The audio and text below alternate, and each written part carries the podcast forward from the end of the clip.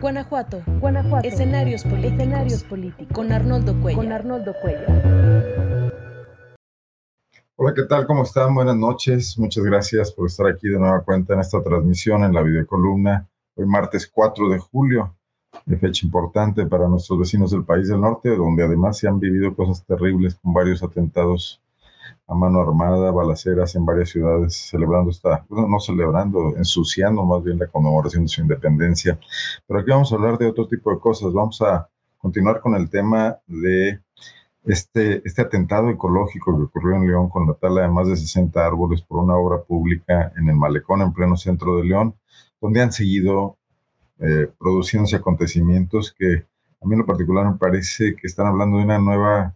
Eh, la emergencia de una cierta conciencia más generalizada entre la población de la ciudad, entre capas amplias de la población de la ciudad, eh, criticando esto, lamentándolo, criticando sus autoridades y pidiendo un cambio de actitud en esta, esta, esta forma de pensar el desarrollo que tiene que pasar por encima de todo y sobre todo sin tomar en cuenta a los ciudadanos. Vamos a platicar de ello, de la manifestación que hubo el fin de semana, de los intentos de conciliación que ha hecho el municipio de León, aunque parece ser que sin, sin querer modificar mucho sus planes, y también del amparo que se presentó finalmente y las consecuencias de ello.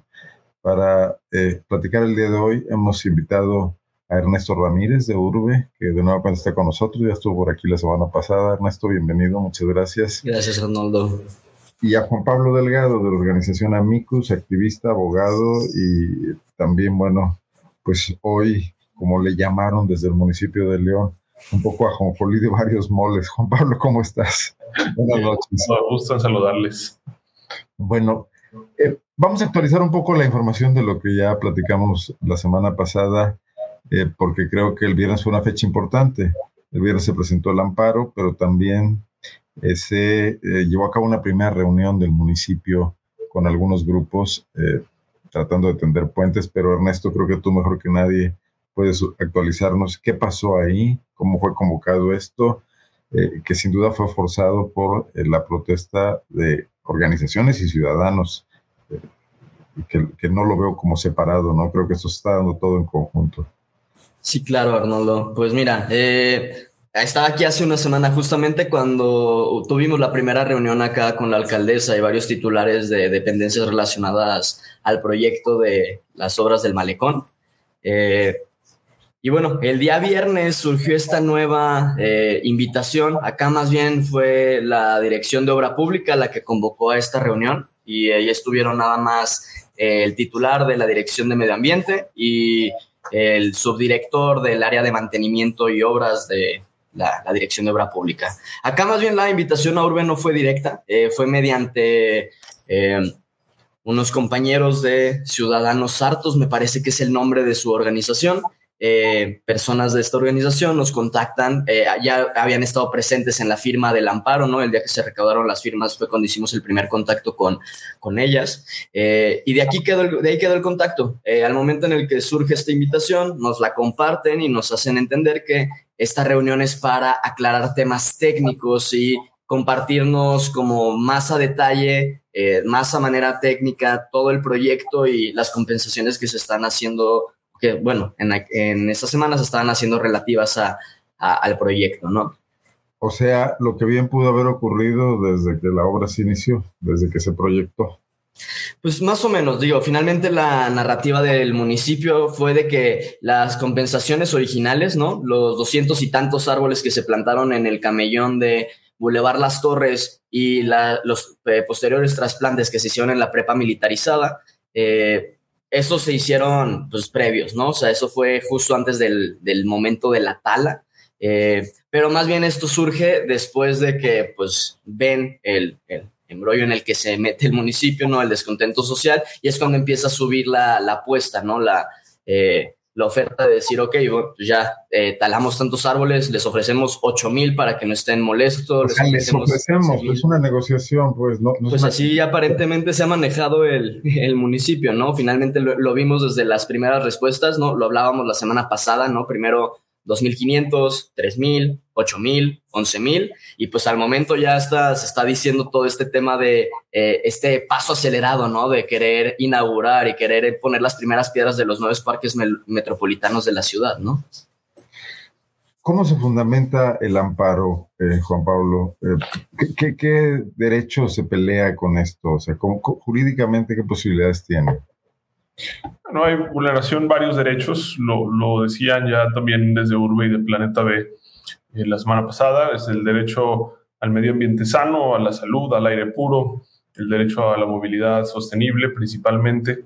Eh, es, eso, eh, digamos, un, un, amparo construido bajo la premisa, primero, de que la obra atenta per se contra la Ley General de Movilidad y, y Seguridad Vial, al ser una obra eminentemente automovilista que, digamos, compromete el derecho al medio ambiente sano por privilegiar la última de las prioridades de la jerarquía de la movilidad, que son los automóviles privados. Eh, al momento de, solicitar la suspensión de, la obra, eh, además argumentamos una serie de inconsistencias que tiene el documento de, Semarnat en el que se cobija la actuación del municipio. Eh, y hay inconsistencias, digamos, que son perceptibles a primera vista, por las cuales consideramos que, es susceptible el otorgamiento de la suspensión. Y existe, por otro lado, también una serie de inconsistencias que creemos que quizá sean materia ya del fondo del asunto.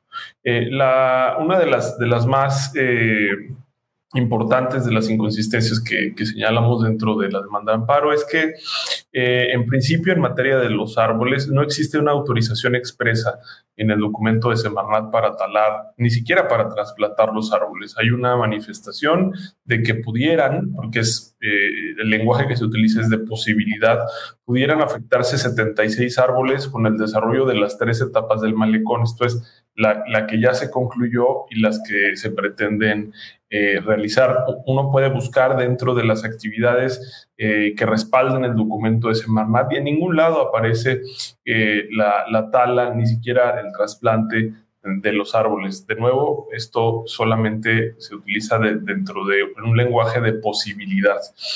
ante, ante la no autorización expresa, pues estamos frente a una violación flagrante al derecho al medio ambiente sano. Eh, y al mismo tiempo, esta, esta exención de manifestación de impacto ambiental tiene una inconsistencia muy relevante. El, el objetivo principal, conforme a lo manifestado por el municipio, para desarrollar la obra del malecón es incrementar la velocidad del tránsito vial a 70 kilómetros por hora. Pero resulta que esta este documento de Semarnat fue emitido en julio del 2020, eh, un momento previo a uno de los cambios en materia de movilidad más importantes que ha tenido el país en su historia. ¿A qué me refiero? Que en diciembre del año 2020 fue reconocido como derecho en la Constitución el derecho a la movilidad sostenible y con posterioridad eh, se emitió una nueva ley general de movilidad y seguridad vial. Esta nueva ley establece que en obras de las características que tiene el malecón del río no se puede transitar a más de 50 kilómetros por hora. Así nos podemos dar cuenta que el objetivo central de la obra pues eh, se cae, se carece de validez en virtud de ser ilegal en el nuevo marco normativo. Y este argumento construido desde el, ahorro de emisiones a la atmósfera por un tránsito a 70 kilómetros por hora en el malecón, pues se cae en virtud de que no va a ser posible que en esta obra se pueda transitar a esa velocidad. Y después ya en el fondo podemos entrar un montón de argumentaciones que tienen que ver con la falta de descripción adecuada de los árboles, de la fauna, un cálculo, digamos, a la deriva de, de los beneficios ambientales que aportaba eh, los, árboles que fueron talados. Hay además incertidumbre aún de, si se van a talar más o no. Eh, hay un árbol ahí solito que, es muy fácil de identificar, que pues si, por ahí va a pasar la vialidad es, evidente que, el árbol quizá también lo vayan a, a, querer talar. Por eso la relevancia de pedir la suspensión, ¿no? Es decir, si la obra per se es ilegal, si la, si la tala per se es ilegal, pues más vale suspender los trabajos de la obra y, analizar con calma, quizá en, un espíritu de diálogo, tal vez con el municipio, pues qué, qué es lo que sí se puede llevar a cabo en, en, el malecón del río. Pero definitivamente las condiciones descritas por parte del municipio que derivan en la autorización de Semarnat, pues derivan en, en la, la, ilegalidad, ¿no? Pero de lo que dice Ernesto, el, el lenguaje del municipio ahora habla de compensación, de convencimiento, de negociación nunca de hacerse cargo de, bueno, de esta ilegalidad de la obra y de alternativas. bueno, eh, una cosa es lo que, lo que el municipio proponga hacer con, con, las personas y organizaciones involucradas y otra muy distinta es lo que se desahoga en el marco de un, de un juicio, ¿no? Eh, en un juicio quizá haya la posibilidad de, un acuerdo en algún momento, pero en, la normalidad del juicio, pues se, se desarrolla eh, como cualquier otro, ¿no? con la aportación de argumentos y pruebas y al final una deliberación por parte del organismo que le toca decidir quién ofrece los argumentos más convincentes. En, en, nuestro caso, nos parece que hay elementos suficientes no solamente para otorgar la suspensión provisional y definitiva de los actos reclamados, sino que además en su momento se concede el amparo eh, para los efectos de la cancelación de, los trabajos en el malecón. tendrá que ser por esa vía. ¿Qué, se deriva de las reuniones en el municipio? ¿Ya se pudo hablar con Alejandra Gutiérrez, Ernesto, o solamente son funcionarios de otro mm, No, desde el martes pasado, Arnoldo, eh, tuvimos la reunión con, otra vez, con la alcaldesa y varios titulares, y el día de hoy tuvimos una segunda reunión, no esta reunión que, pues, ellos mal llamaron de seguimiento, porque de temas relativos al malecón no vimos nada, ¿no? Se nos platicó de las acciones en esta primera semana que se llevaron a cabo de plantar 533 árboles en el área, a, o sea, dos kilómetros del área de afectación, eh, pero más allá de ese tema, eh, no revisamos ningún otro punto acerca de eh, los temas del malecón y mucho menos de los temas que se presentaban como exigencias en, en el amparo, ¿no? O sea, los temas de movilidad, de que las compensaciones se hagan en el sitio. Digo, Alejandra sigue hablando de que nos va a llevar a hablar con la Conagua para que intermediemos ahí para poder decir eh, que se necesitan restituir los árboles, pero realmente no hay como una... Eh, con Conagua? Porque finalmente como está eh, la obra en un cauce, en un cuerpo de agua, ellos tienen la facultad, no al ser área federal, de otorgar o no permisos para que se hagan estos estas labores de, Deja pasar a tu gato, no pasa nada. sí, este, estas labores de, arborización o no en la zona, ¿no? Pero también, también con agua está sujeta a leyes, ¿no? También, a, eh, mejor que no lo decide arbitrariamente. Sí. Bueno, eh, ¿qué suerte puede correr este amparo, Juan Pablo? De, acuerdo a tu experiencia y a los juzgados que tenemos en, y a los juzgadores también federales que tenemos. Sí, bueno, a mí no me gusta hacer este tipo de pronósticos, ¿no? Eh, eh, y, te, lo hemos hablado muchas veces. ¿Hay antecedentes? Eh, sí, sí hay antecedentes relacionados particularmente con árboles. estos, hay, hay, de hecho un caso, digamos, que se ha utilizado ya con frecuencia para, para derivar en otros, resuelto por la Suprema Corte de, de Cuautla, Morelos, una, una tala de, me parece, 16 árboles que fue ejecutada sin, una, eh, sin un estudio de impacto ambiental. Parece que Irapuato también, del parque frente En Irapuato está este tema. En, en, Salamanca, un juicio que también particularmente yo llevo, eh, relacionado con el ecoparque de Salamanca, tiene, tiene circunstancias parecidas, no, no idénticas. Sin embargo, me parece que también esta es una buena oportunidad para ir marcando antecedente eh, de qué estándares deben de observarse para garantizar el derecho a la movilidad. Y es que en México tenemos una tradición de reconocer derechos, de adoptar legislación, pero a la mera hora, cuando se, se, trata de ejecutarlo, traducirlo en acciones, en política pública o incluso en acceso a la justicia, como que algo pasa que los derechos no se convierten en derechos. Y hay una máxima en materia de derechos humanos. El derecho que no es justiciable no es derecho.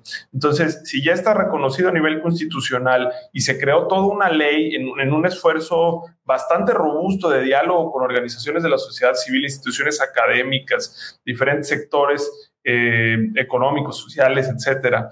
Eh, y, se, y se derivó en este texto que ahora es un marco, marco legal obligatorio para todos eh, los municipios, los estados y para el gobierno federal, evidentemente, pues lo mínimo que esperaríamos por parte del Poder Judicial de la Federación es que pudiera sentar estos estándares, porque al momento carecemos de ellos, ¿no? Entonces me parece que también es una buena oportunidad aprovechar esta demanda, como lo son también las demandas previas relacionadas con el presupuesto en materia de movilidad, que también se presentaron. Eh, es confluyente todo, ¿no, Juan Pablo?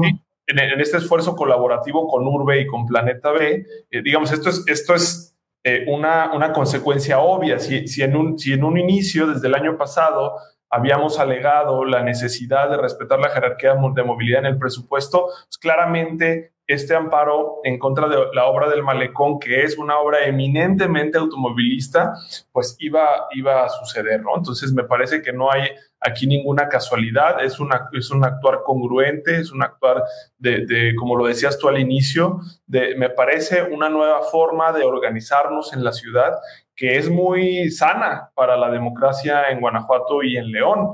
Eh, la, movilización del domingo también. Yo, yo estoy muy contento por lo que pasó el domingo. Muchas personas que manifestaban que era la primera vez que salían en la calle a marchar, familias completas, personas con sus, con sus mascotas, eh, una sensibilidad bastante alta que creo que es muy importante que la ciudad tenga, ¿no? Esta ciudad le faltan manifestaciones, le faltan quejas.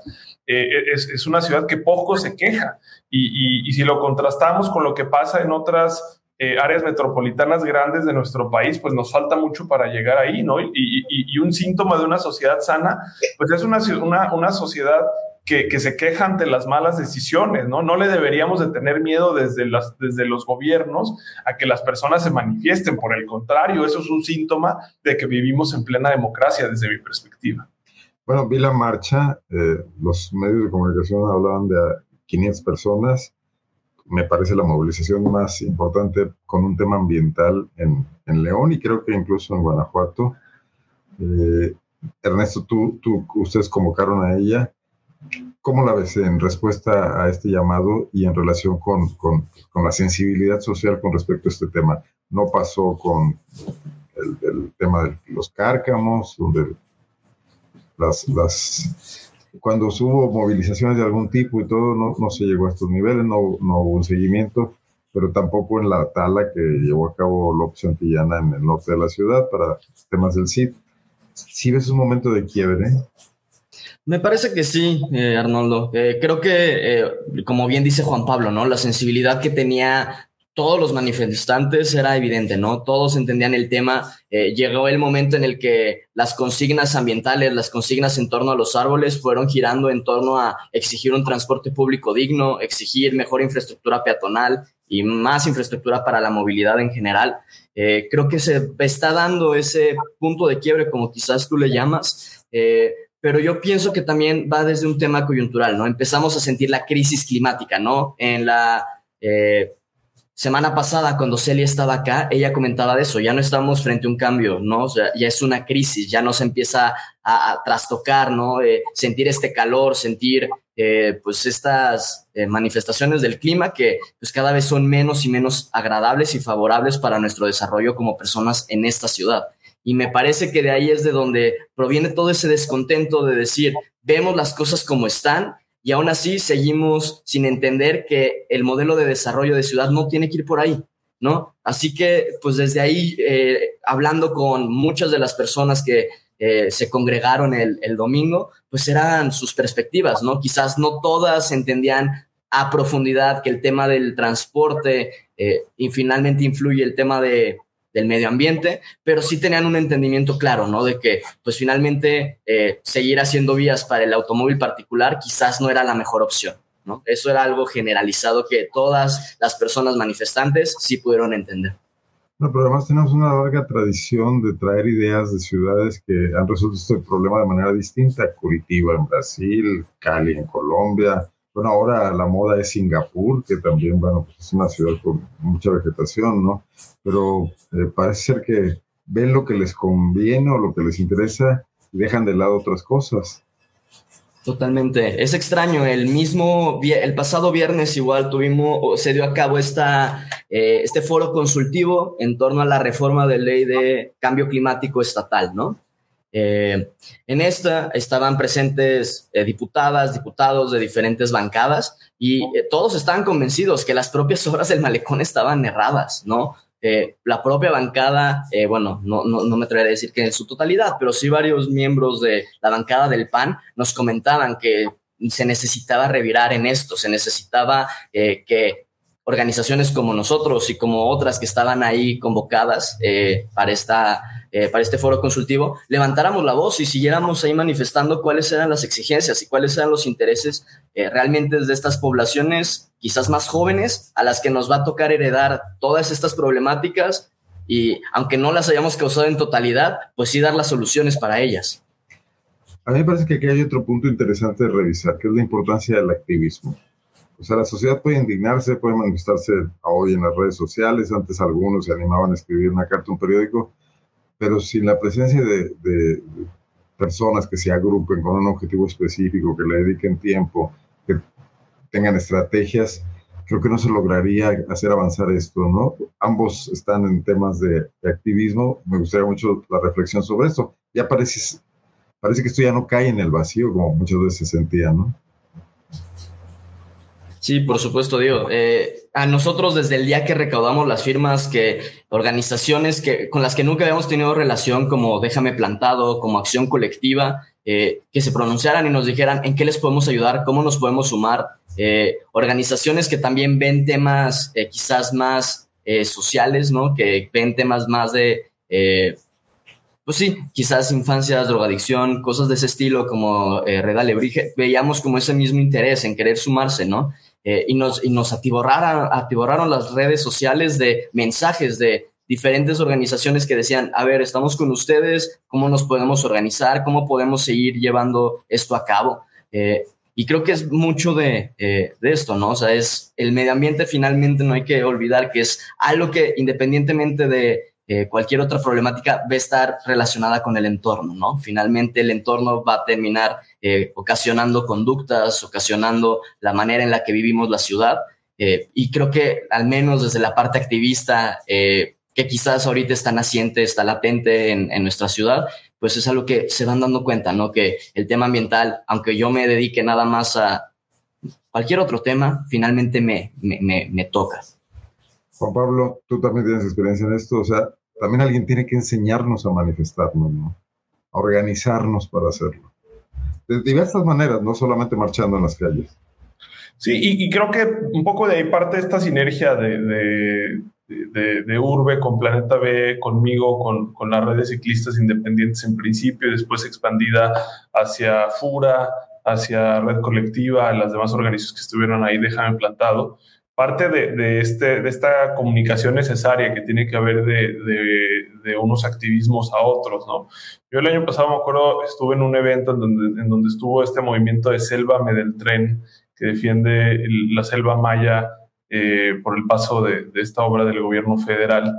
Eh, y estuve en ese evento con un grupo de personas activistas LGBT, y yo les decía, es que todas las personas tendríamos que ser activistas climáticas, porque sin planeta no hay derechos de nadie, ni derechos de personas LGBT. Entonces tendríamos que poner esto siempre como parte de, de, nuestra agenda. Y creo que en esa mística es que ha habido esta, esta pues, sinergia de, que, que, que, cuestiona hoy la presidenta, ¿no? Que me dice, ¿y tú por qué ahora estás ahí? Bueno, pues, precisamente porque hay una relación orgánica de, de activismos. Eh, de hecho, la, lo, lo, diré así y seguramente el resto lo, lo confirmará en el momento en el que el amparo que modificó el presupuesto del gobierno del Estado para que se incluyeran a las personas LGBT, empezamos a pensar también en por qué no modificar el presupuesto en materia de movilidad.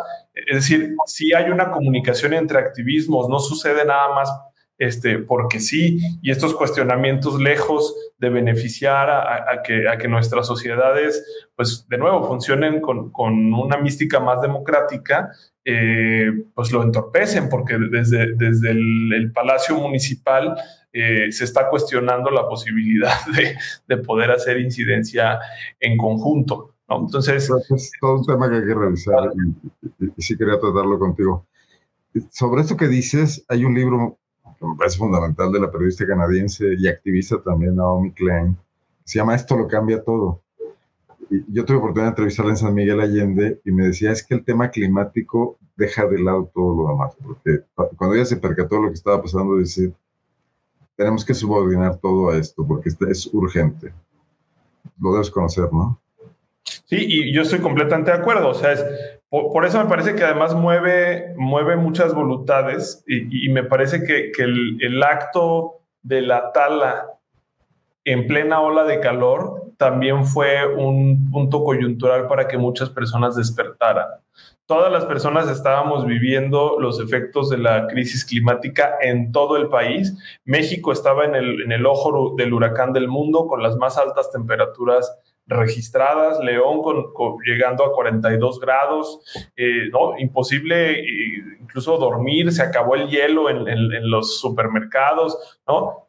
Todo esto me parece que despierta la conciencia de decir, si yo no me involucro en esta causa que involucra a cualquier, a, todas las personas o nos debería involucrar a cualquier persona, pues le estoy fallando al planeta. Y, el otro día escuchaba una reflexión también de un buen amigo de Guanajuato Capital, que es síndico del ayuntamiento, Rodrigo Martínez Nieto. Me decía, bueno, lo que pasa es que antes cuando hablábamos de desarrollo sostenible, pensábamos en lo que le vamos a dejar a las eh, generaciones futuras. La realidad es que hoy cuando hablamos de, desarrollo sostenible estamos hablando también de lo que nos va a tocar vivir a nosotras mismas en, el cortísimo plazo.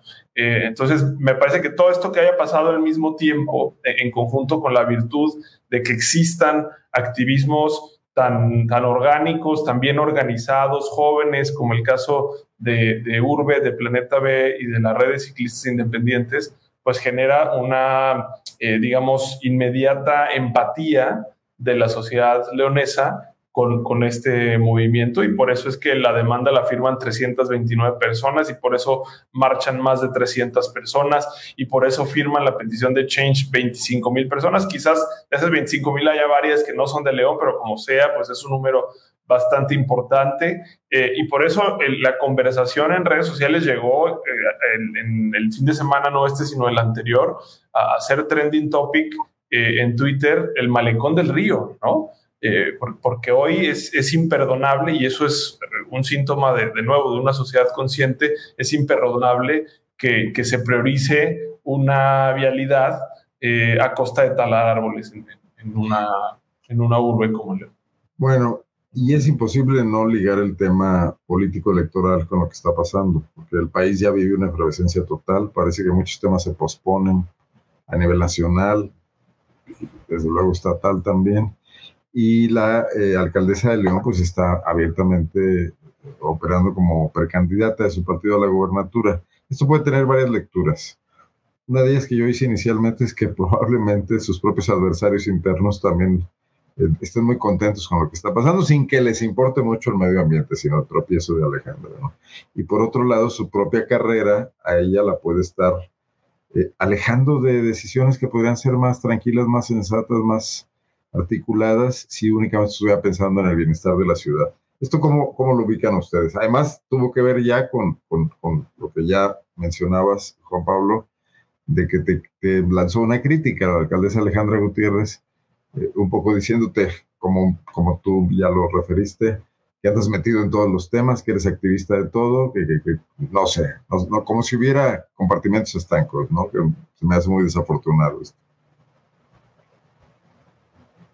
Pues no sé si esto quisiera... A ver, Resto, tú que eres más... Este, pues bueno, en ese tema, quizás pues de, que quizás algunas personas están tratando de subir este tren para manifestarse, automanifestarse como ambientalistas, fue un poco de lo que vivimos en el día de, este foro, ¿no? Con diputadas y diputados de, diferentes bancadas. Eh, porque realmente, si somos honestos, eh, esta reforma está muy lejos de ser lo ambicioso que tendría que hacerse para realmente revirar, ¿no? En el tema de, de cambio climático, ¿no? Muchos de estos eh, tomadores de decisiones pierden el foco de que este no es un tema de educación, este no es un tema de decir necesitamos educar a las juventudes para que reciclen más, para que hagan composta, para que ahorren agua, para que no usen tanto el automóvil particular, porque en la realidad finalmente eh, las juventudes no son las que están eh, contaminando en gran medida y no están provocando los efectos que estamos sufriendo en esta crisis climática. La realidad es que tenemos que empezar a tomar eh, pues un enfoque mucho más sistémico y entender quiénes son los realmente contaminantes en este entorno, quiénes son los que están explotando más recursos eh, y desde ahí pues se, alcanza a percibir esa falta de entendimiento sistémico de por dónde se tiene que llevar esta discusión. ¿No? Si bien eh, la, educación va a ser benéfica, creo que la educación para tomadores de decisiones y para eh, pues todos sus equipos es mucho más importante, pero también revisar cuáles son los nexos que luego tienen con pues estos eh, poderes fácticos que quizás son los que no logran conseguir, más bien, no logran que la gran parte de la ciudadanía de entrada, por ejemplo, a nivel local, tenga acceso al agua, ¿no? O sea, hay varios temas ahí que que pues bueno, en este mismo tema de lo que, de lo que comentan, eh, pues realmente pues muchos se hacen llamar activistas, pero nunca los hemos visto de este lado, nunca los hemos visto pronunciarse en contra eh, de los grandes contaminantes de, de, nuestra sociedad y mucho menos tomar acciones a pesar de que están en los puestos que sí podrían tomar acciones contundentes en contra de esto. Pero a ti, ¿qué te parece esta crítica o esta respuesta de hoy de Alejandra sobre la participación de Juan Pablo? Pues digo, finalmente, digo, y esto eh, también lo comparto, eh, a Urbe se le cuestionó hoy en esta reunión que tuvimos, se nos, eh, digo, ahí compartíamos un poco este boletín en el que se nos cuestionaba la información que conseguimos a través de transparencia sobre si era verídica o no, como tratando de dar a entender que quizás estábamos, pues, yo qué sé, alterando la información para mantener una narrativa en, en todos estos temas, cuando la realidad es ahí se puede ver nuestra trayectoria, que desde el 2020 hemos estado haciendo solicitudes de transparencia, cuestionando sobre proyectos de infraestructura pública y haciéndolo independientemente del partido que sea. Lo hemos hecho a nivel estatal. Es un derecho, es un derecho ciudadano aislado, pues nadie tiene por qué ver mal eso, ¿no? Y pues bueno, desde ese sentido creo que por ahí va eh, la estrategia de comunicación, ¿no? Pues no tanto eh, buscar decir voy a repararlo, voy a remediar esta situación haciendo estas acciones, eh, voy a parar la obra y voy a tomar sus consideraciones y sus exigencias, eh, pues, en este replanteamiento, sino más bien, ok, voy, voy a, eh, pues, a denostarte a ti como persona, diciendo que quizás tu postura no es del, todo no es del todo verídica y no es del todo, eh, pues, desde una, pues sí, o sea, desde una plataforma legítima, ¿no? Bueno, ahora sí te toca, Juan Pablo. Ya platícanos un poco cómo está el round, porque además pasaron más cosas después de que la alcaldesa planteó esto.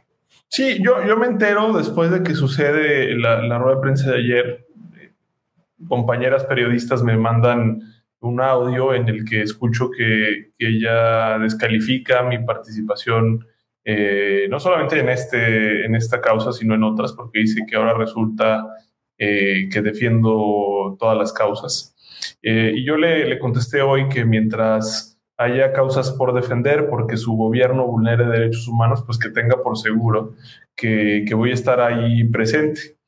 Eh, a mí me parece muy desafortunado que ella busque chivos expiatorios fuera de las personas que son verdaderamente responsables, incluyéndole a ella misma.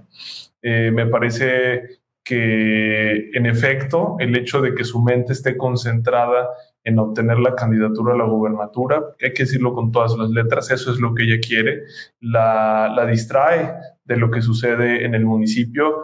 El día que talaron los árboles, ella estaba en la Ciudad de México con, un grupo de, personas que la apoyan en su aspiración a ser gobernadora eh, con Marco Cortés eh, y, y, desde allá es que, es que se entera.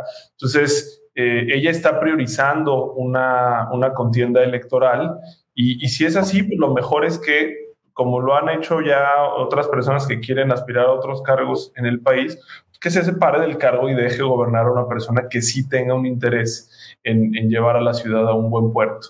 Eh, y entonces me parece que en esta desesperación de no saber qué hacer, pues empieza a buscar responsables falsos en este caso desviando un poco la atención hacia mí. Hoy por la mañana eh, pues hasta cuestionando la participación de, la información, perdón, que presentaba Urbe, esto ya me lo, me, lo, comentaba Ernesto más temprano. Me parece que es una estrategia de, como describían hoy en la, en la columna editorial de Zona Franca, pues de patadas de, un gobierno ahogado, ¿no? Eh, que, que, sigue siendo muy desafortunado, sin embargo, yo en mi calidad de ciudadano, no estoy de acuerdo con que se cuestione mi, calidad de activista. Tú me conoces desde hace muchísimos años. Llevo 13 años formándome en la, en la, defensa de derechos humanos. Llevo 8 años con una organización de la sociedad civil de aquí. He sido capacitador y profesor de muchas personas que hoy son defensoras de derechos humanos, no solamente en León, sino en diferentes partes de México y hasta fuera de México Integro el grupo de trabajo del Protocolo de San Salvador de la OEA, que supervisa que los derechos sociales, incluido el medio ambiente, se cumplan por parte de los países del continente. Así que no voy a aceptar que se me descalifique de esa manera, porque me parece que es eh, la utilización desproporcionada del poder que tiene como presidenta municipal. Eh, y por eso le pedí derecho de réplica y por eso el próximo lunes estaré en su rueda de prensa ejerciendo mi derecho de réplica mandaste, le mandaste una carta que fue rápidamente respondida, una carta sí, La presenté a mediodía en su oficina. Eh, muy amablemente su secretaria particular, Fernanda, me la encontré ahí en el pasillo, me dijo en dónde presentarlo, la presenté eh, y después ya, ya se hizo este, esta digamos, publicación en redes sociales eh, y, y, de manera rápida contestó en Twitter eh, que, tengo las partes abiertas el lunes, ¿no? lo cual agradecí y por supuesto voy a tomar la palabra y voy a estar ahí presente el próximo lunes. Lo, cual va a ser un foro importante para eh, un tono de discusión más civilizada sobre el tema. Esperemos. Pues yo espero que sí, que, se hable del malecón y además quizás se hablen de otros temas también que son importantes para, la ciudad eh, y que se hable el tema de fondo del malecón, porque porque no, esto de desviar la atención hacia otros lugares no me parece correcto. El, tema de fondo del malecón es una quizá percepción propia, pero me parece que es compartida al menos con Urbe. Es el modelo de desarrollo de la ciudad, es el modelo de, movilidad de la ciudad. La cosa es así, la, la obra del malecón no era necesaria y en consecuencia talar árboles tampoco, así de sencillo. Se está ahora utilizando el esquema de estos nuevos parques urbanos. Eh como el metropolitano y, uno nuevo que hoy se plantó ahí, una primera piedra. No entiendo por qué una primera piedra y no mejor un primer árbol, eh, pero que están alejados de la ciudad. O sea, este modelo, ¿cómo, cómo, cómo lo ven? O sea, también es una complicación para la gente ir a disfrutar esos espacios. Por supuesto, la propia accesibilidad y conectividad de estos parques y bueno, de estos espacios públicos que ya existen en la ciudad es evidente, ¿no? O sea, tan solo pensemos en el Parque Metropolitano de la zona norte, que ahora sí eh, se le llama, ¿no? El Parque Metropolitano Norte. Eh, pues lo complicado que es llegar ahí, ¿no? Lo complicado que hay tramos en los que ni siquiera hay banqueta para poder llegar, ¿no? Ahora pensemos de estos mismos, ¿no? El Parque del Potrero, el de Tienes que llegar en coche al Metropolitano, bajar tu bicicleta del coche y usarla y volver.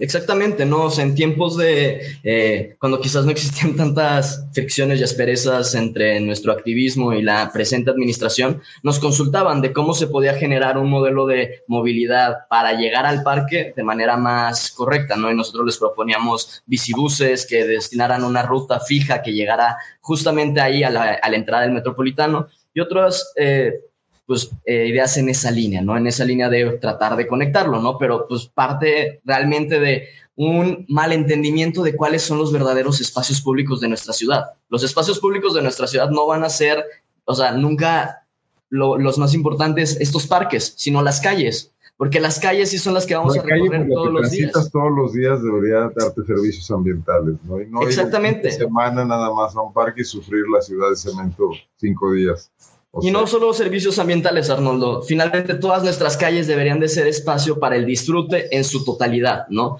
Deberían de ser espacios donde las niñas y niños pudieran jugar, donde cualquier persona pudiera reposar, eh, generar otras actividades en torno a estos espacios. Y, y creo que las calles siempre se han visto en este modelo de ciudad como un espacio de tránsito únicamente, ¿no? es muy clara también en la Ley General de Movilidad y Seguridad Vial, hablan de este término de habitabilidad. La habitabilidad entendiéndose desde el derecho de la ciudad o el derecho a la ciudad, que busca que cualquier persona pueda desarrollar todas sus actividades, no nada más las de tránsito, no nada más las productivas, de una manera eh, en la que pues el disfrute y el goce sea asegurado, sea garantizado por un Estado. Así que teniendo eh, pues luego estas nuevas estrategias de generar parques que están eh, despegados de la zona urbana de la ciudad o despegados al menos eh, en materia de conectividad con la ciudad, pues llama mucho la atención y también creo que en esto mismo, eh, pues hay un claro, pues una visión también ahí que, que, falta de revisar, más bien de tratar de fortalecer estos espacios verdes que ya existen aún en la mancha urbana, ¿no? trato de pensar. Yo vi Exactamente. ahora con este tema del Parque de Manzanares y otros donde los árboles están enfermos, donde hay problemas, ¿no? Sí, en Explore es muy evidente ese tema. Presupuesto de eh, el área de parques y jardines, no sé, eh, que se encargue de esto. ¿Ustedes saben, dentro de las indagaciones que han hecho por transparencia, si es suficiente o no? Mira, algo importante, Arnoldo, es que el, el área, bueno, la, la, Dirección de Medio Ambiente durante la administración. Quizá ahora cambie porque llegó una persona que estaba antes en el Implan que, que, que, tiene, digamos, una fama de ser una persona consciente con el medio ambiente. Eso es lo que yo he escuchado. Fue mi profesor en la prepa, pero no conozco más de, de su desempeño como, como servidor público. Pero hacia, hacia atrás, lo cierto es que eh, la Dirección de Medio Ambiente tuvo muchos señalamientos de irregularidades eh, lo, cual te habla nuevamente de la, de la desatención a la administración pública municipal. ¿no? Si se te prende un fuego en todas las instancias municipales, esencialmente quiere decir que hay un descuido absoluto de la administración en general. Y entonces, ante ese descontrol, puede suceder cualquier tipo de inconvenientes. En este caso, pues una situación que no admite reparación, que es la tala absoluta de los árboles. Eh, habría que revisar esto que, dices tú del mantenimiento y, habría que revisar, yo invitaría también el estado que guarda el Parque Metropolitano de la zona norte y también el estado que guarda el Parque Explora. Es muy importante voltear a ver al Parque Explora. Lo usaron para eventos en la feria y le instalaron encima cosas. Y, y, ahí hubo hace no mucho tiempo una columna de José Arturo Sánchez Castellanos, el síndico, en el que llamaba la atención para que el patronato de la feria se haga cargo del mantenimiento del parque ecológico, porque, porque además es su responsabilidad, así nació, ¿no? De hecho, el, el, decreto por el que se crea eh, este, digamos, predio es para que se mantenga como un parque ecológico. Entonces, eh, sí, sí yo llamaría la atención también para voltear hacia allá. Yo, yo creo que en términos, más allá de la conectividad, en términos de crear nuevos espacios. Hoy escuché más que el gobernador decía que se, se declarara como, como zona protegida este nuevo parque. Pues pueden ser buenas noticias para la ciudad, pero que esto no suceda a costa de depredar por completo la mancha urbana. porque no, se trata de hacer guetos, ¿no? De, que la ciudad esté, se trata de integrar, ¿no? Bueno, a ver, tenemos un instituto de planeación, yo fui pionero en eso, tiene un consejo ciudadano, eh, parece que ahí hay una quiebra también de muchas cuestiones. Yo no he visto que ningún consejero ciudadano del municipio de León hable sobre este tema. Pues bueno, al menos en las reuniones que hemos tenido sí ha habido presencia de este, personas que pertenecen a este Consejo Ciudadano. Eh, que digo, finalmente ellos mismos nos los han dicho, ¿no? Por una diplomacia que tienen que mantener, quizás no pueden hablar con la claridad necesaria o con la eh, contundencia necesaria en este tema, ¿no? Lo que llama la atención de... ¿Por ¿Están inconformes también? Por supuesto, o sea, yo, eh, eh, lo, que, lo, que sabemos, Arnoldo, y lo que es evidente es que ninguna persona está de acuerdo con la tala que se hizo ni la manera en la que se hizo. O sea, no creo que haya ni una sola persona, aún dentro de la administración lo veíamos. Hay personas que... La alcaldesa reconoció que es de humano cerrar. Exactamente, ¿no? El, el, titular de obra pública lo comentó también en las reuniones, los diferentes titulares lo han comentado. Eh, es una, es evidente, ¿no? Que, que, esto están conscientes del error que se cometió, pero tampoco están proponiendo nada para, para remediarlo, ¿no? Pero es lo mismo, ¿no? Estos consejeros ciudadanos y estas personas como allegadas, esos ya eh, círculos de, toma de decisión, eh, también están convencidos de que esto está mal, pero para mantener esos mismos espacios es evidente que tienen que mantener esta diplomacia, así lo, así lo mencionan, pues para no tener represalias, como si tratar y hablar con la pues verdad fuera algo. tiene la representación ciudadana que debe ser tan diplomática que no puede opinar libremente? Me parece un contrasentido, ¿no, Juan Pablo? ¿Cómo lo ves? Sí, y por eso es que llama la atención tanto cuando hay una organización genuina, ¿no? a, mí, me llama la atención que cuando entonces sí eh, el, cúmulo de personas se organiza por una causa que les interesa y se vuelve una voz crítica y disidente, entonces se convierte en un fuego que la única manera en la que se les ocurre que se puede apagar es descalificándolo, porque precisamente no, es, no tienen la costumbre de recibir una crítica activa en los espacios de participación ciudadana, que debería de ser su naturaleza. Repito, el hecho de que un gobierno reciba crítica no quiere decir que es un mal gobierno, por el contrario, el gobierno que recibe crítica y actúa en consecuencia es un gran gobierno. desgraciadamente en Guanajuato y en León no tenemos esa costumbre porque se ha, diseñado la, infraestructura para que no exista eh, este tipo de crítica o para que haya ciertos mecanismos de control para que cuando haya una crítica se pueda apretar una tuerca y entonces baje la tensión. En este caso, como no hay manera de hacerlo, como no hay una manera de, digamos... La crítica se toma como un golpe al, al, al, gobernante, al ejecutivo, como que alguien que es intocable y no se equivoca nunca. Y eso es una percepción muy errada de la realidad, ¿no? Entonces, a mí me parece que, en esta ocasión... Parece medio en la que las organizaciones ni yo nos vamos a doblar en esta causa que legítimamente se está representando, pues no hay, digamos, un protocolo de actuación para, para cómo reaccionar ante esta realidad, que no es lo común, ¿no? Hay algo ahí también preocupante.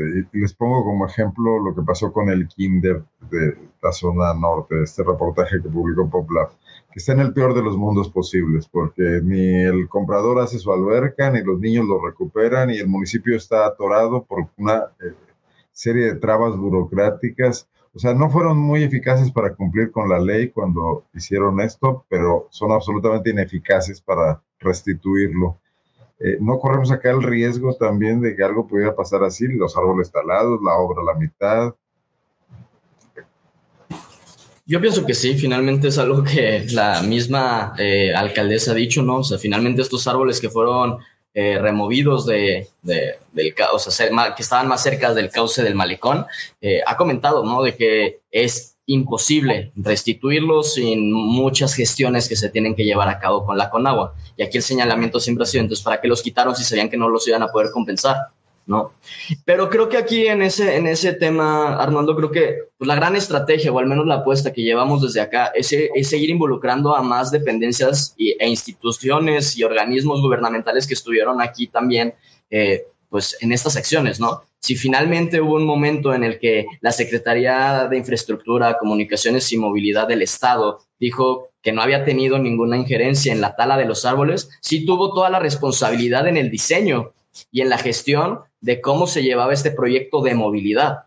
Así que desde ahí lo vemos, ¿no? O quizás propiamente nada más eh, involucrando a las eh, dependencias locales no se llegue a mover mucho, pero quizás subiendo de nivel, escalando en los niveles de gobierno, pues habrá más responsables y entre los responsables, pues no sé, la presión será mayor para tratar de cumplir y remediar esto, ¿no? Quizás es un poco utópica el, sueño de, necesitar tener que remediar este, este tema, pero pues esa es la estrategia al menos, ¿no? O sea, de que haya más personas que se les señale como involucrados en esto y que pues sientan la, responsabilidad de tener que remediarlo. Entre la soberbia y la ineficacia, ¿no, Juan Pablo? Sí, y, creo que esto es, importante lo, lo, que señala Ernesto, es decir, no, no solamente es el municipio el responsable de lo que sucedió, eh, resulta corresponsable también el gobierno del estado, la SICOM forma parte de la gestión propia de la obra. Y el gobernador salió a darle su respaldo a Alejandra abiertamente. Ahí sí superaba. Bueno, hay que, ahí hay una lectura interesante, porque en principio, en el momento de la crisis, la SICOM se deslinda del municipio. Eh, quién sabe qué habrá pasado detrás para que después recularan. Quizás se dieron cuenta que ese, ese escupitajo era para arriba y les iba a caer eventualmente porque también fueron responsables del diseño de la, de la obra, del financiamiento de la obra, de tal manera que eran conscientes de lo que iba a suceder. Y la Semarnat, sin duda, también es responsable, porque e, este, al final este documento está mal hecho, está mal elaborado, y, entonces también eh, existe la responsabilidad, no, no diré necesariamente en este momento legal, pero al menos sí existe la responsabilidad de la elaboración del documento que deriva en lo que sucedió. No obstante, en algo en algo yo coincido firmemente con José Arturo Sánchez Castellanos, que, publicaba una columna al respecto del malecón hace apenas unos días. Él decía, tú puedes tener el permiso para hacerlo, pero el permiso no significa que lo vayas a hacer. Si tú te das cuenta que, el permiso está autorizándote para, para llevar a cabo una obra que va a violentar derechos, que va a implicar una tala masiva de árboles, pues tienes toda la posibilidad de decir, sabes que no la voy a hacer o, voy a, buscar alternativas para que ese proyecto se pueda modificar. Si yo me doy cuenta que, este documento de, Semarnat está construido con un marco normativo que, hoy día ya no es vigente, pues entonces estaría consciente de la importancia de volver a solicitar esta exención de manifestación de impacto ambiental a ver si me la vuelven a dar. Es decir, había muchos mecanismos que pudieron haber derivado en no ejecutar la obra de esta manera y por eso sí creo que el principal responsable es el municipio, porque al final sí es el encargado de dar la instrucción por medio de la Dirección de Obra Pública esta pregunta no me resisto a hacérselas que nos, nos proporciona Arturo Núñez. Eh, si esto forma parte de un plan municipal, del Plan Municipal de Desarrollo 2045 que presume el Implan. ¿No lo saben? No tengo el conocimiento certero sobre este tema. Sé que el proyecto del malecón es eh, algo que existe desde principios de, de los 2000 que ha tenido como, es un plan maestro que ha tenido como sus eh, readecuaciones conforme ha avanzado y sus actualizaciones, pero desconozco si pertenezca al plan de desarrollo 2045. Oigan, un poco ya para encaminando esto hacia el final, no me resisto a preguntarles sobre este debate que se dio en el Congreso del Estado entre Morena y el PAN para ver quién había derribado más árboles. ¿Qué les parecen nuestros políticos? No, pues sumamente desafortunado, ¿no? De hecho, a, mí, me, a mí me toca ahora en, redes sociales recibir mucho de esta crítica, ¿no? Decir, es que nunca has criticado que hayan talado los árboles de, la selva baña. Bueno, tú qué sabes, en principio yo sí he tenido comunicación con, la, con una de las abogadas de, de Selva del Tren, que de hecho me asesoró para el amparo que se presentó en Salamanca y que derivó en salvar este ecoparque eh, en, esta ciudad, que por cierto es gobernada por Morena, ¿no? Es decir, hay que decirlo. Eh, pero me parece muy absurdo esta, esta pelea de yo le voy al PAN, entonces yo te critico por el, por el tren y viceversa. Y, y, esto que se eleve, digamos, de la, de la, de la simpatía o del, del, grupo de militancia de estos partidos a las personas representantes, pues es todavía más desafortunado, ¿no? Eh, porque este, el, el, el, debate debería estar en una conversación distinta y tendría que haber un autorreconocimiento de que ambas acciones son erróneas. Claro, es distinto eh, pensar el, impacto quizá en términos macro para el planeta de lo que significa impactar de esa manera a la selva maya.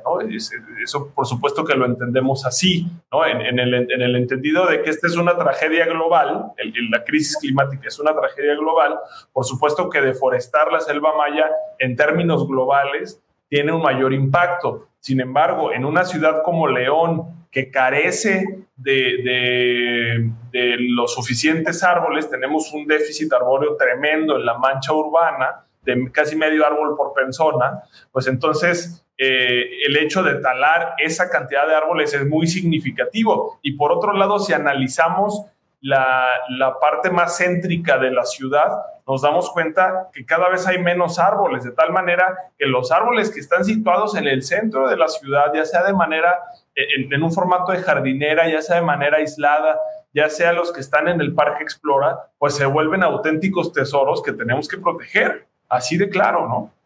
Y en las calles, las calles arboladas de la ciudad. Oigan, bueno, aquí hay preguntas sobre el tema electoral que creo que no, no vienen al caso, pero sí una cuestión. ¿Creen que esto pueda llevar el debate ambiental a, formar parte importante del debate entre candidatos del debate del año que entra? Por supuesto. Eh, lo, que en su momento dialogábamos con Juan Pablo y también con las demás organizaciones acá es si nosotros desde Urbe en las elecciones del 2021 el gran tema que buscábamos que se debatiera era el modelo de ciudad y el modelo de movilidad que las y los aspirantes a, a la presidencia municipal traían. ¿Qué, tanto éxito tuvieron entonces, Ernesto? Pues finalmente, digo, eso es necesario mencionarlo, la alcaldesa, la alcaldesa nunca se prestó para estar en estos debates ni en estas reuniones eh, y siempre mantuvo como una actitud de cuando lleguemos al poder, lo platicamos, ¿no? esa era como su, su línea de, de, de comunicación con, con nosotras. Eh, pero, voy a decir una cosa aquí, esos debates generaron que, que ahorita estemos actuando en equipo, entonces yo creo que consecuencia positiva sí hubo, ¿no? Porque ahí nos conocimos. Sí, por supuesto. Y creo que también... Reuniones. Sí, Juan Pablo estuvo en, la, en los debates que organizamos, donde también estuvo la candidata al PRD, estuvo el equipo de el candidato Sergio Contreras, eh, estuvieron realmente todos, excepción de Morena y el PAN. ecologista estar en este tipo de temas, ¿no? Quizás, eh, pero, sí. Esto, bueno, ya con la experiencia del 21 y más estos acontecimientos, yo creo que tiene que ser fundamental el 24 el debate sobre el tipo de ciudad, ¿no? Sí, por supuesto. Y, en su conjunto, ¿no? Esto tendrá que ver con, eh, digamos, calidad del aire, eh, suficiencia de agua, sostenibilidad de, de, la ciudad per se, el desarrollo, cómo tiene que compactarse, eh, el cuidado de los árboles, la, movilidad sostenible, etcétera. No, no, no, puede quedarse solamente en quién va a reforestar más, ¿no? que, que, es el, el, típico discurso barato de, de, una campaña. ¿no? Tiene que haber un entendimiento profundo de lo importante que tiene que, que o, de la relevancia pues, que tiene que alcanzar eh, el alcanzar una, una, una ciudad sostenible, sin duda. Y Estado sostenible. Algo para cerrar que se nos queda en el tintero. Yo en ese mismo tema de, eh, creo que gran parte de lo que se va a tener que abordar para realmente reconocer si hay, si hay o no hay un plan de desarrollo de ciudad alternativo es esto, es cuál va a ser el eh, la perspectiva que se tiene en torno al derecho a la vivienda y qué políticas públicas de vivienda se van a estar llevando a cabo, porque finalmente hay que entender que el modelo de desarrollo que tenemos de suelo especulativo que permite que la mancha urbana siga creciendo, se da porque estos espacios al centro de la ciudad que están deshabitados, que están desocupados, ocurre simplemente por una cuestión de mercado, no por una cuestión de garantizar derechos humanos. Bueno, además hay una burbuja inmobiliaria en este momento, hay exceso de oferta de vivienda en venta, además producido por la crisis, están carísimas y el crédito también, entonces es todo un tema. Y el fenómeno de las, de las colonias periféricas, Arnoldo, eso también es fundamental reconocerlo, lo, lo hablábamos eh, hace pues, quizá ya un año, ¿no? Cuando hablábamos de, de, la demanda que presentamos en materia de, de suficiencia de agua eh, en estas colonias. las personas al, al, no encontrar un espacio asequible, un espacio, digamos, barato para financiar, ante la ausencia de, la posibilidad de acceder a un crédito de, Infonavit, o sea, lo que pueden acceder es a ese terreno que le vende a alguien que ya sabe que es un terreno pues, que no tiene mayor certeza jurídica, pero que si se lo da en abonos pequeños y al final de cuentas le da un, le da un documento que ya se sabe que quizá el IMUBI en algún momento, después de muchos años, lo va a reconocer como un título de, título de propiedad, pues se va a ir para allá.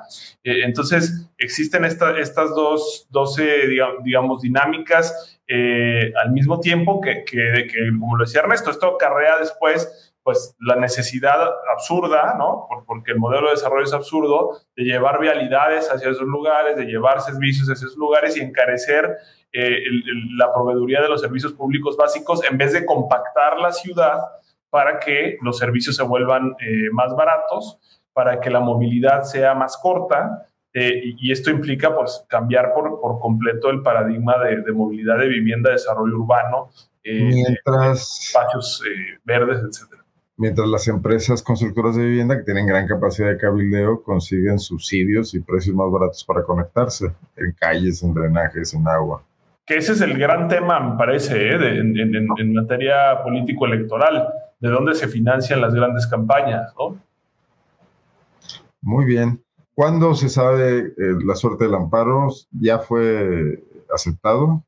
Eh, bueno, ya está radicado en el, juzgado eh, doceavo de distrito. En esta ocasión nos, nos, tocó ese juzgado. Sin embargo, todavía no se ha eh, emitido el, auto de admisión. El auto de admisión acarrea la necesidad de saber si se, si, si se otorga la suspensión provisional o no. de cualquier manera, si es que no se otorgara, vamos a recurrir la decisión.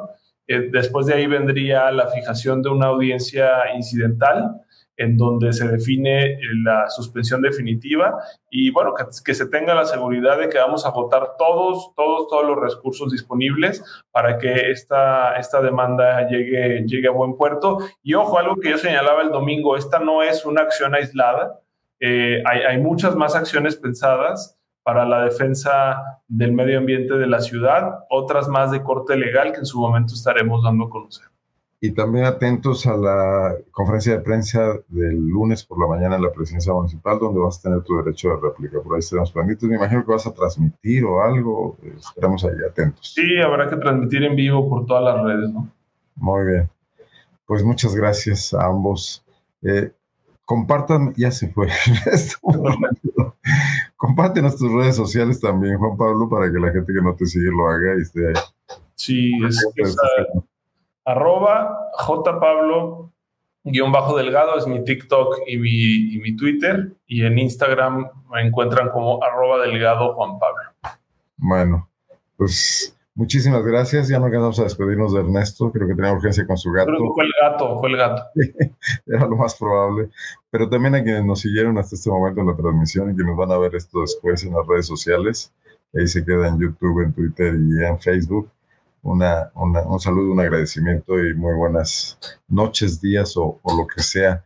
Ernesto, ya regresaste para despedirte. ¿Fue el gato o no fue el gato? No, fue la lluvia. Eh, digo, finalmente la lluvia afectó acá. Digo, las compañías de telecomunicaciones tampoco lo dan el mejor servicio. Una lluviacita y se va el internet. Bueno, pero alcanzamos a despedirnos de ti. Muchísimas gracias. ¿Tú tienes redes sociales? ¿La organización Urbe tiene también para compartirlas? Así es, arroba urbe.león en prácticamente todas las redes sociales. Muy bien. Pues hubo muchas comunicaciones, muchos comentarios que también se quedan acá, algunas preguntas que traté de transmitir. Muy bien. Pues muchísimas gracias y buenas noches. Gracias. Gracias, hasta luego. Guanajuato, Guanajuato. Escenarios políticos. Escenarios políticos. Con Arnoldo Cuello. Con Arnoldo Cuello.